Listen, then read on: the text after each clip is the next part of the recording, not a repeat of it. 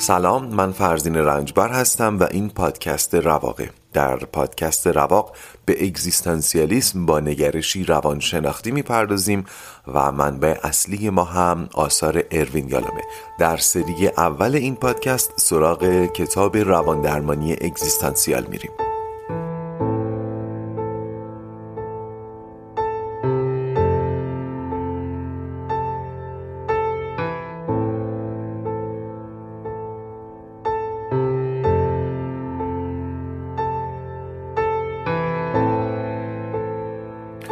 خوش اومدین به اپیزود هشتم از پادکست رواق. در این اپیزود می‌خوام موقتا کتاب روانکاوی اگزیستانسیال رو کنار بذارم و خودم راجع به اونچه که تا حالا شنیدیم حرف بزنم. و یه جورایی اپیزودی خواهد بود که کسی که از اول رواق رو نشنیده شاید با شنیدنش ترغیب بشه که بره از اول پادکست رو گوش کنه. البته شنیدن این اپیزود مخاطب مشتاق رو از شنیدن اپیزودهای قبلی بینیاز نمی‌کنه. تلاش من فقط ترغیب نه خلاصه سازی. خب شنیدن رواق شاید برای خیلی از شما دردناک یا ترسناک بوده. اگر اینطور بوده یعنی من در کارم موفق بودم. واقعیت اینه که حتی خیلی جاها تلاش کردم زهر مفاهیم رو بگیرم تا مخاطب پادکست رو رها نکنه. اما به هر حال آشنایی با یک جهان بینی جدید بدون درد و خونریزی ممکن نیست. ولی به شرطی که بعدش خوبی و سلامت در انتظارمون باشه دارم ساده مفاهیم رو میگم دیگه. به این شرط تحمل این درد و ترس معقول خواهد بود. اما آنچه که در این اپیزود خواهم گفت. در ابتدا می‌خوام رگه های نگرش اگزیستانسیال رو در متون و اعتقاداتی که باهاش آشنا هستیم با هم پیدا کنیم. خواهش می‌کنم این قسمت رو بدون تعصب و پیش داوری گوش کنید. بازم میگم اعتقادات من اصلا در ساخت این اپیزود دخلی نداره و اگر جایی احساس کردید به عنوان یک آدم مذهبی که ممکنه من با اصول اعتقادی شما زاویه داشته باشم کنار بذارید. یا اگر به عنوان یک خدا ناباور یک آتئیست یک آگنوستیک اگر احساس کردید که ای بابا این پادکست سازه که مثلا مذهبی من از این خوشم نمیاد اصلا این رو رها کنید. بریم سراغ ادامه پادکستم احتمالا با من موافقید که ما هممون روی ادبیات فارسی و دین اسلام یه تسلط نسبی داریم دیگه. با همین با اینا بزرگ شدیم. به خاطر همین می‌خوام این رگه های اگزیستانسیال رو تو این دوتا منبع مورد اشاره قرار بدم. حالا تلاش می‌کنم تو این اپیزود هر دوتا رو بهش بپردازم. اگر نشد حداقل دین رو بهش برسیم. من اینا بگم من کارشناس دین و ادبیات نیستم ولی مطالعه نسبتا خوبی در این دو زمینه داشتم. بذارین برم سراغ دوران کودکی خودم. زمانی که یک بار توی همین فکر می‌کنم ماه رمزون و اینها هم بود. الان زمانی که دارم این اپیزود ضبط می‌کنم ماه رمزونه من پای تلویزیون نشسته بودم. مجری یه برنامه تلویزیون مذهبی حدیثی از پیامبر اسلام خوند که منو شکه کرد. اگه یادتون باشه تو اپیزود اولم یه حدیث از پیامبر اسلام گفتم که رگه های اگزیستانسیال داشت دیگه. این یه حدیث دیگه است. اما اون حدیث چی بود؟ اگر مردم از رنج مرگ آگاه شوند هیچگاه خنده بر لب نخواهند آورد. من سند این حدیث رو نمی‌دونم ولی مطمئنم اون رو از یک کارشناس مذهبی اونم فقط همون یک بار شنیدم و تا سالها تو گوشم زنگ می‌زد. در عالم بچگی فکر کردم شاید لحظه مرگ همراه با درد فراوانی رقم می‌خوره ولی بعدا حس کردم که مفهوم باید عمیقتر از اینها باشه. اگر از ابتدا شنونده رواق بوده باشین احتمالا الان می‌تونید یه تحلیل اولی از این کلام بکنید تحلیل اگزیستانسیال.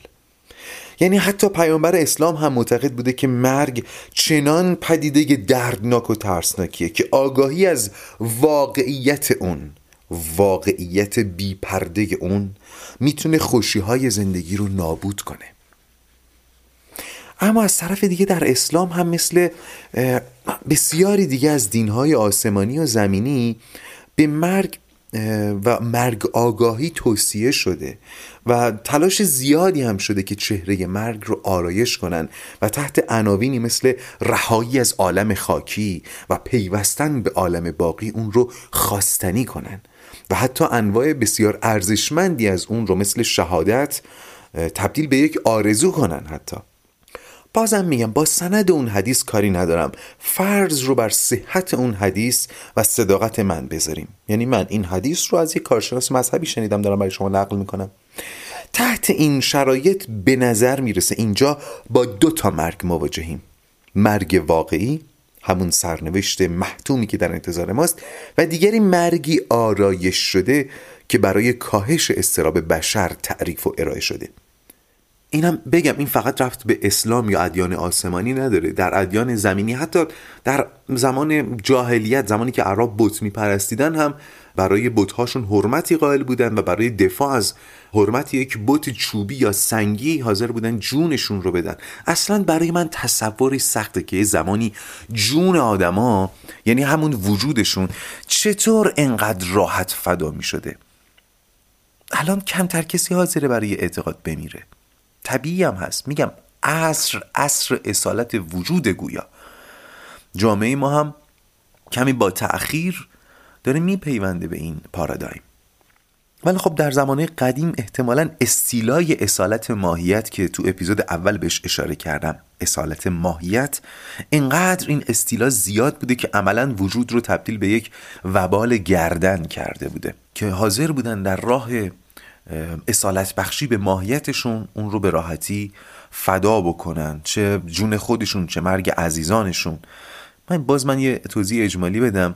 اصالت ماهیت یعنی اینکه اینکه ما چه هستیم و که هستیم اهمیت اصلی و اولیه زندگی ماست.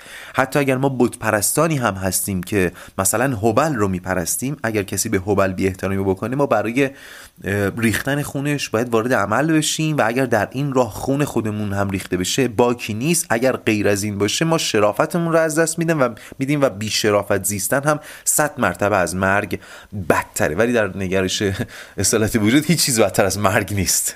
با هیچی بدتر از مرگ نیست. همین فرهنگ مثلا در بین سامورایی ها باعث می شده که اگر تحت شرایطی شرافتشون زیر سوال بره همتون می‌دونین دیگه دست به هارگیری بزنن. یعنی گاهی وقتا این دلایل در حد عصبانی شدن سرورشون بوده. یعنی سرورشون از دستشون ناراحت می‌شده اینا فرتی شمشیر رو میکشیدن می‌کردن تو شکم خودشون. این حد از نادیده گرفتن وجود الان باید برای شما قابل تحلیل باشه. گفتیم یکی از راه های غلبه بر استراب مرگ اصلا بی ارزش داد کردن وجوده. اون سامورایی چون می‌دونسته که هر زمان اراده بکنه می‌تونه شمشیر رو تو شکم خودش فرو بکنه این یعنی بیارزش دونستن وجود دیگه بیارزش دونستن زندگی. چون این رو در خودش پرورش داده بوده از مرگ نمیترسیده. برمیگردیم به همون اصل. دست کشیدن از زندگی برای مواجه نشدن با این حقیقت که روزی اون رو از دست خواهیم داد. کمتر از صد ساله که استیلای اصالت ماهیت شکسته شده و امروزه مردم کمتری حاضرن برای اعتقادشون بمیرن. برگردیم به رگه های اگزیستانسیال در دین اسلام که گفتم از این بابت بیشتر دارم رو اسلام مانور میدم که همه ما با اسلام بیشتر آشناییم. اون حدیث از پیامبر اسلام رو گفتم یه حدیث هم از امام ششم شیعیان. امام جعفر صادق هست که اینو دیگه خوشبختانه همتون شنیدین. من لازم نیست برای اینکه تعریفش بکنم کلی مقدمه بشینم. البته بعضی جا هم از قول امام علی روایت شده. میگه عبادت کنندگان سه دستند. گروهی خدا را از روی ترس عبادت می‌کنند. این عبادت بردگان است. گروه خدا را به طمع پاداش عبادت می کنند که این عبادت تاجران است. و گروهی خدا را از سر عشق و محبت عبادت می کنند و این عبادت آزادگان است. این حدیث در طول این اپیزود تو ذهنتون باشه. چند بار بهش ارجا میدم. الان می‌خوام به اون قسمت اولش اشاره کنم. پرستش خدا از روی ترس. یادم تو دوره مدرسه این ترس رو برای ما ترس از آتش جهنم تعبیر می‌کردن. ولی از همون موقع هم این برای من جای سوال بود. کسی که برای پرهیز از عقوبت خدا خدا رو میپرسته عزیزای من در باور اسلامی به مقام یقین رسیده. انگار آتش جهنم رو پیش چشمش می‌بینه. این اصلا مقام کمی نیست. این اصلا مقام بیارزشی نیست. پس منظور امام صادق چیه؟ پرستش از سر کدوم ترس بیارزشه؟ فکر کنم ذهناتون داره کم کم روشن میشه. یادتونه گفتم یکی از راه های قلبه بر استراب مرگ باور به خدای همیشه حاضر و مراقبه؟ یه خدای شخصی که ما براش تافته جدا بافته ایم. زلزله؟ بله ممکنه بیاد. جنگ؟ بله ممکنه بشه. خوراک شیر و پلنگ شدن حالا در زمانه قدیم. بله خیلی گرفتارش میشن. ولی من؟ نه. من نه چون من یه خدایی دارم که خیلی منو دوست داره. از قضا بعدا حالا ایمانم آوردیم به یکی از ادیان و اینا قائل به یگانگی خدا شدیم. پس فقط یه گذاره می‌تونه تناقض بالا رو حل بکنه. من یه خدایی دارم که همش مراقب منه. از غذا به یگانگی خدا هم باور دارم. این تناقض دیگه. من یه خدا دارم تو هم یه خدا داری اونم یه خدا داره. کدوم گذاره این تناقض حل می‌کنه؟ خدای واحدی وجود داره. ولی من براش سوگلیم. خدا همیشه حواسش به من هست.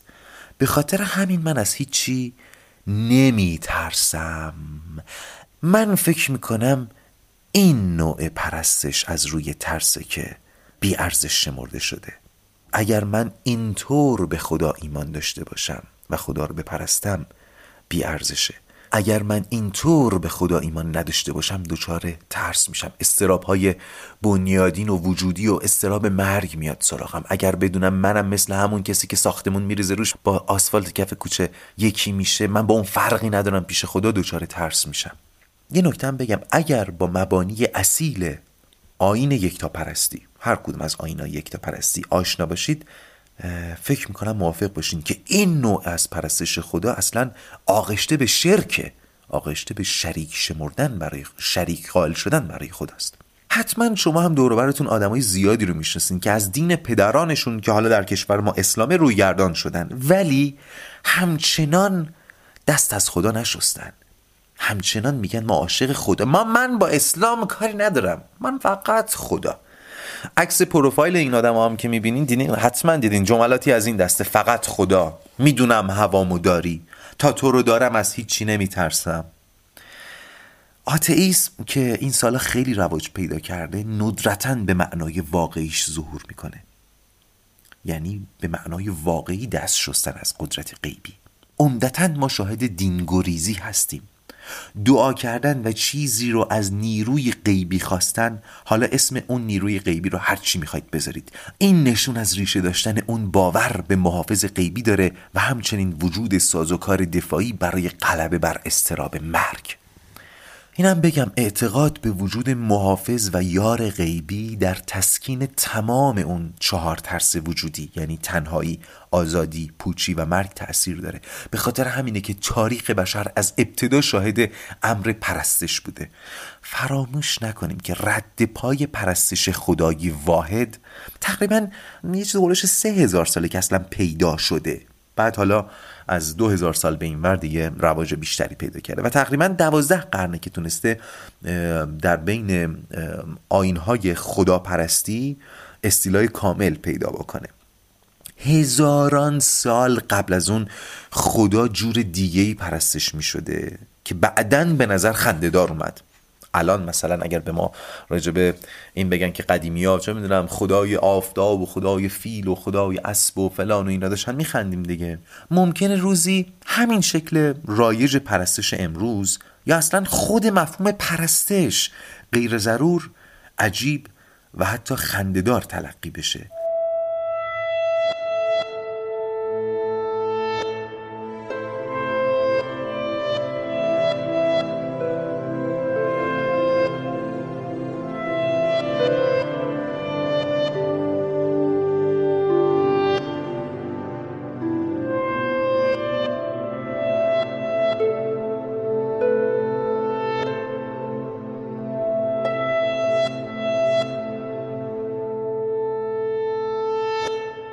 خب من هی می‌خوام تلاش کنم زودتر بغلتم تو اون بخشای از بحث که جلوه های گل و بلبل نگرش اگزیستانسیال رو هم بهتون نشون بدم ولی هی بحث تو بحث میاد نمیشه. فعلا هم تو بحث ادیان موندیم. می‌خوام یه گریزم به مسیحیت بزنم. اون هم با اشاره به یه قسمت از کتاب برادران کارامازوف نوشته آقای داستایوفسکی. این کتاب که حول زندگی دو برادر به نامهای ایوان و آلیوشا میگذره ماجرای دو برادر با شخصیت های نسبتا متفاوت رو بیان می‌کنه. ایوان که یه شخصیت شکاک سوالگر و یاقی در مقابل آلیوشا که مسیحی نیکندیشه من وارد مثلا داستان قرار نیست بشم. در یه جایی از کتاب ایوان برادر بزرگه که میگم یه آدم شکاک و سوالگر و یاقیه برای آلیوشا داستانی رو از ذهن خودش تعریف می‌کنه. که در واقع حکمی شاهکار ادبی در دل یه شاهکار ادبی دیگر رو داره. ماجرا اینطوره که در قرن شانزدهم میلادی زمانی که سلطه کلیسا به اوج خودش رسیده بود در شهر سویل در اسپانیا مسیح یک بار دیگه ظهور می‌کنه تا به مردم بگه این اون چیزی نبود که من براتون می‌خواستم. مسیح در میون مردم شروع به موعظه می‌کنه و مردم دورش جمع میشن. در همین حین مفتش اعظم که مسئول اصلی تفتیش عقاید شهر بوده از راه می‌رسه و دستور دستگیری مسیح داده میشه به جرم دروغ و تشویش از خانه عمومی. مسیح توی سلول زندانی میشه و شب وقتی تو خلوت خودش منتظر بوده تا ببینه فردا چی پیش میاد مفتش اعظم توی سلول به سراغش میره. مفتش اعظم به مسیح میگه من می‌دونم تو مسیح واقعی هستی. من که دیگه اینو می‌دونم. من می‌فهمم اینو. ولی بدون با برگشتن داری کار ما رو خراب می‌کنی. تو چیزایی رو برای مردم می‌خواستی که مردم اونا رو برای خودشون نمی‌خوان. اونا نمی‌خوان مثل مسیح باشن. اونا فقط می‌خوان مسیحی باشن. اما اون چیزی که مفتش اعظم معتقد مردم نمیخوانش ولی رسالت مسیح برای اون بوده اصلا. اون چیه؟ آزادی. مفتش میگه من می‌دونم که تو برای مردم آزادی رو بر ارمغان آوردی اما بعد از رفتن تو مردم دو دستی آزادیشون آوردن تقدیم ما کردن چون ترسناک بود. یادتون هست دیگه آزادی یکی از های اگزیستانسیال بود ولی ما هنوز راجع بهش صحبت نکردیم و شما احتمالا درک و تحلیل اگزیستانسیال ازش ندارید. فقط خواستم بدونید زمانی که هنوز اروین یالون وجود نداشت این مفاهیم به عمیقترین وجه ممکن در شاهکارهای ادبی ظهور کرده بوده. اینکه آزادی اگزیستانسیال چیه رو بعدا بهش می‌رسیم اما صحبت های مفتش و مسیح بخشای عجیب زیادی داره. گویا در باور مسیحیان روزی شیطان بر مسیح ظاهر میشه. اون هم در سخت روزی. زمانی که مسیح آواره دشت و بیابون بوده و از گرسنگی و خستگی رو به مرگ. شیطان تو اون حال سه تا پیشنهاد وسوسه انگیز به مسیح میده. یکی از اون وسوسه ها اینه که اگر مسیح به شیطان گوشه چشمی نشون بده شیطان هم در عوض تمام سنگ های بیابان رو به نان تبدیل کنه تا مسیح و بقیه مردم طعم گشنگی رو دیگه نچشن. پیشنهاد دیگه پادشاهی و حکمرانی بر جهانه تا مسیح دنیا رو اونطور که خودش می‌خواد اداره کنه. و وسوسه سوم یه پیشنهاد اگزیستانسیال تمام ایار که شما مطمئنم ازش می‌تونین تحلیل داشته باشین. شیطان به مسیح میگه اگه تو واقعا به خدا اعتقاد داری و خودت رو فرستاده خدا می‌دونی و بنده خاص اون همین الان خودتو از این صخره پرت کن پایین. اگه واقعا بنده خاص خدایی خدا تو رو نجات میده. با اون دوتا پیشنهاد اول فعلا کاری ندارم ولی این پیشنهاد سوم براتون آشناست دیگه.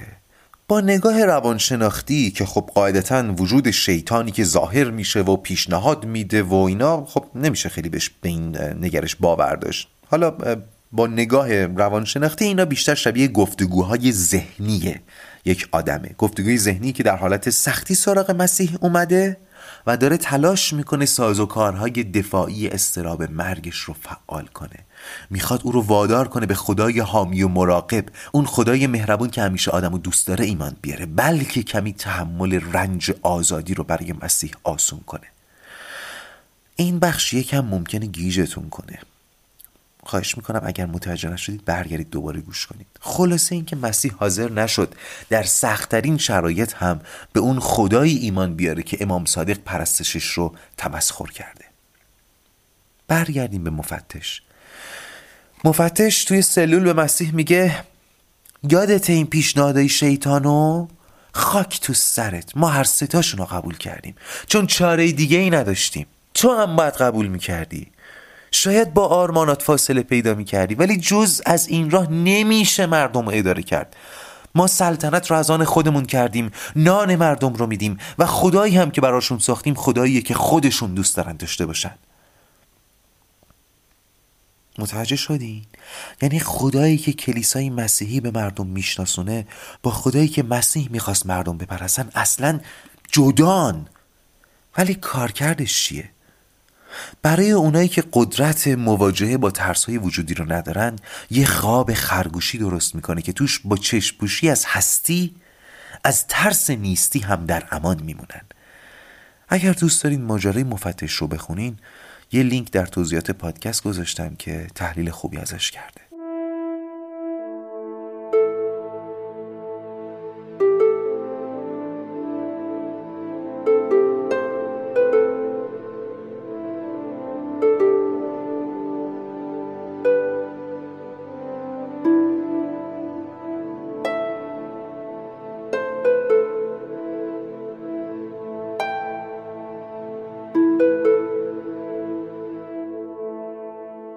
اپیزودهای قبلی گفتم که سازوکارهای دفاعی ما در برابر استراب مرگ بعضیاشون شخصی هن بعضیاشون هم مدون شدن. این سازوکارهای مدون شده را هم گفتم شامل دین چه آسمانی چه زمینی میشه و استوره. حالا بعدا اشاره می‌کنم سنت هم یه تأثیری داره. یه سنت هم در واقع یکی از سازوکارهای مدون شده است. من یه پادکستی دارم گوش میدم که حالا انتهای این بخش معرفیش هم می‌کنم که به اسطوره های اقوام و ملل اقصانقات جهان می‌پردازه و حالا با اون دید اگزیستانسیالی که من دارم تو جاهای مختلفش نقش اسطوره ها رو در کاهش استراب مرگ درک می‌کنم از جمله در اسطوره های مردم اسکاندیناوی یا به تعبیری اسطوره های نورس توی این اسطوره ها قهرمانان بزرگ وقتی کشته میشن به دنیای دیگه میرن دنیای مردگان. که در اون باز به زندگی ادامه میدن. در واقع مرگ نیست دیگه. من نمی‌دونم واقعا چه جور مرگیه. اونجا به زندگی ادامه میدن. اتفاقا زندگی خوبی هم دارن. بهتر از زندگی دنیاشون هم مثلا بخور و بخواب و بنوشه ولی تو اونجا گوش به زنگ روز موعودن. روزی که دیگه قرار کار جهان به سر بیاد. در نبرد نهایی خدای خدایان. اودین با لوکی. ماجرای اودین و پسرش سور رو حتما توی سینما دیدین این سور با اون چکش جادویش پتک چکش پتک پتک. توی اون روز موعود اون قهرمانانی که یک بار مردن و در دنیای مردگان جمع میشن دوباره به جهان ما میان برای اینکه بجنگن و دوباره بمیرن و بعدش تبدیل به عدم محض بشن. هیچی تمام. وقتی دارن میمیرن می‌دونن بعدش عدم محض. اما چون در راه حق حالا به تعبیر ما در راه حق و در یک روز خاص دارن به نیستی مطلق تبدیل میشن خوشحالن و میگن به این میگن یک مردن خوب. می‌بینید؟ این داستان از دو لایه اگزیستانسیال برخورداره. یکی یه لایه تسکین دهنده است از جنس انکار که میگه جهان پس از مرگ وجود داره. شما میمیرین میرین تو اون جهان میمونین. بخور و بخواب و بنوش. یه لایه دیگه هم از اون راه آرایش کردن مرگ تسکین میده دیگه. میگه حتی اگر روزی برسه که قرار باشه برای شرف به نیستی مطلق تبدیل بشیم با آغوش باز مرگ رو میپذیریم. آرایش کردن مرگ دیگه. چون با شرافت مردن رو داره ترویج می‌کنه. پس اضافه کنید به اون سازوکارهای دفاعی مرگ آرایش مرگ رو. آرایش مرگ هم بزک کردن مرگ هم یکی از اون سازوکار هاست. من جای دیگه ای به این عدم مطلق اشاره کردن برخورد نداشتم. فقط تو اسطورهای نورس بوده که پایان مطلقی بر جهان قائل بشن در تمام اندیشه ها و در تمام دین ها و اندیشه های زمینی و اسطوره و اینها یک روز موعودی وجود داره. برای ما مثلا قیام موعودی وجود داره قیامت موعودی وجود داره. ولی بعدش ماجرا داستان هستی ادامه پیدا می‌کنه. ولی اینجا واقعا عجیبه تمام میشه. البته دوست خوبم حسین رضوی پادکست شال معرفی کنم در پادکست ساگا وقتی اینو تعریف می‌کنه در ادامهش میگه میگه احتمالا این عجیب بودنی که الان برای من من میگم عجیبه احتمالا برای شما هم عجیبه. میگه این عجیب بودن بعدا باعث شده که احتمالا متأخرینی بیان بهش اضافه بکنن یه چیزایی. بعد توی روایت های متأخرترش که مثلا هزار سال دو هزار سال پیشه اشاره میشه که نه بعد از اینکه اون روز موعود میاد چند تا از این بچه های اودین زنده میمونن. ولی در نسخ قدیمی ترش بعد از اون روز موعود عدم مطلق. نیستی؟ هیچی.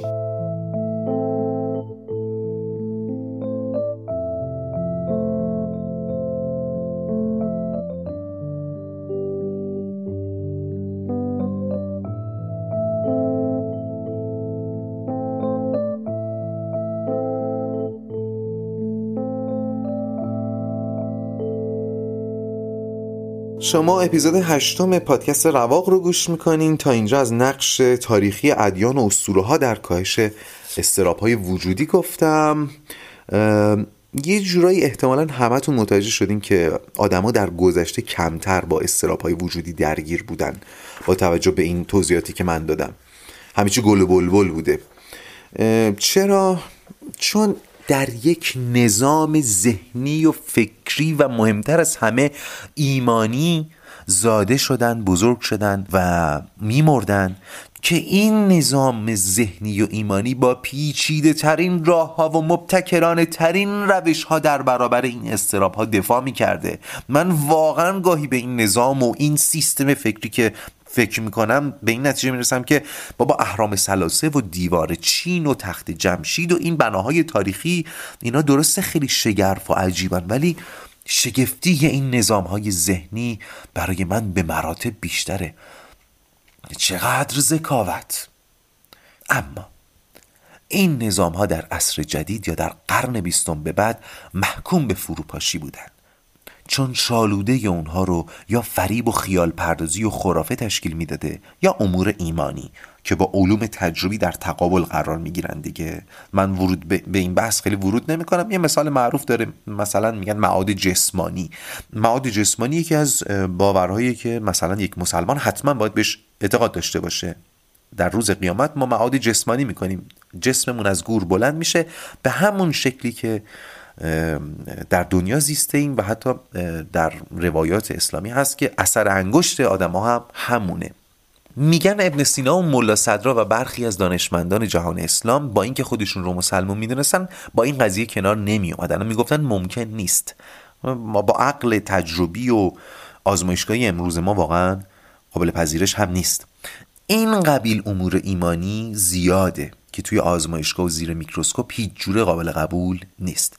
بشر وقتی دید گزاره زیادی پشت سر هم داره نقض میشه اون نظام ذهنی و ایمانیش دچار تزلزل شد و این تزلزل سازوکار دفاعیش رو مختل کرد و ترس های وجودی دوباره خودشون رو نشون دادن.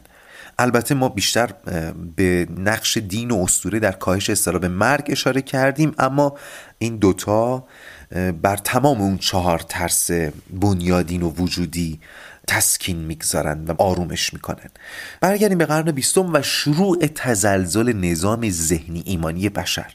همین تزلزل باعث شد که فلسفه های بشر محور یا به طور خلاصه بگم اومانیسم اصلا از محاق فلسفه بیرون بیاد و اگزیستانسیالیسم هم یکی از این جهان بینی که همونطور که از ابتدای پادکست گفتم اصالت بشر رو در وجود می‌دونه. قبل از اینکه این اپیزود رو به پایان ببرم و در راستای اینکه گفتم آدما در گذشته به واسطه نظام ذهنی ایمانی که داشتن استرابای بنیادین کمتری احساس می‌کردن به این نکته هم اشاره کنم که سنت ها هم در کنار دین و استوره در این آرامش بشر نقش داشته. در اون تمعنینه و سکینه در مقابل استراب های وجودی نقش داشته. چند وقت پیش من توی یوتیوب داشتم یه رقص کردی می‌دیدم. یه مراسم عروسی توی روستا که به سنتی ترین بچه ممکن برگزار می‌شد. چیزی که نظرم رو جلب کرد این بود که بیشتر کسایی که جزو نفرات اول صف رقص بودن اون صف معروف رقص کردی همگی پیر بودن. ولی با سرخوشی و تبختر حتی میرقصیدن. و نفرات آخر صف هم جوانهایی بودن که با متانت و سربزیری اونا رو همراهی می‌کردن. چند نمونه دیگه هم دیدم همینطور بود. در واقع وقتی به جنبه های مختلف زندگی قدیم نگاه می‌کنیم همین رویه رو درش میشه دید. پول در گذشته اندک اندک اندوخته می شده دانش چون سینه به سینه منتقل می شده با بالا رفتن سن در سینه انباشته می شده حتی در سرخوشی ها هم اول و بیشتر سهم مسنترها رعایت می شده اصلا تفریحات سن و سال هم خیلی نمیشناخته. متوجه میشین چی دارم میگم؟ انگار در گذشته اون ذکاوت تاریخی که گفتم مایه شگفتیه. جوری زندگی رو ترتیب بخشیده که بالا رفتن سن شما رو دچار رخوت نکنه شما رو از امتیازات بیشتری برخوردار بکنه.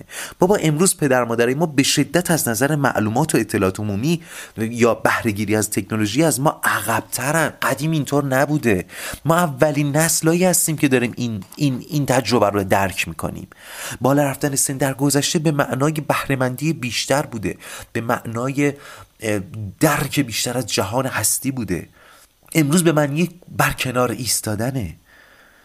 در ضمن اینم بگم حالا فرزند و نوه داشتن خودش یکی از مسکنهای اساسی در کاهش استراب وجودیه که در آینده حتما بهش مفصل خواهم پرداخت و همین فرزند و نوه داشتن هم از دو نسل از یکی دو نسل قبل به این بر به کلی دگرگون شده دیگه. تعداد بچه ها و نوه ها خیلی کم شده. این خیلی مهمه تون تحلیل های اگزیستانسیال ما در آینده. امیدوارم الان که دارید حرفای منو میشنوید این اپیزود رو میشنوید به یک زبان مشترک و درک مشترکی از مفاهیم و اصلا اصل و اساس اگزیستانسیالیسم با هم رسیده باشیم. راستی در توضیحات این اپیزود هم لینک اون رقصی رو که گفتم براتون می‌ذارم تا یک رقص اصیل کردی رو هم ببینید. بذارید این پایان اپیزود هشتم از پادکست رواق باشه و حالا بدرود.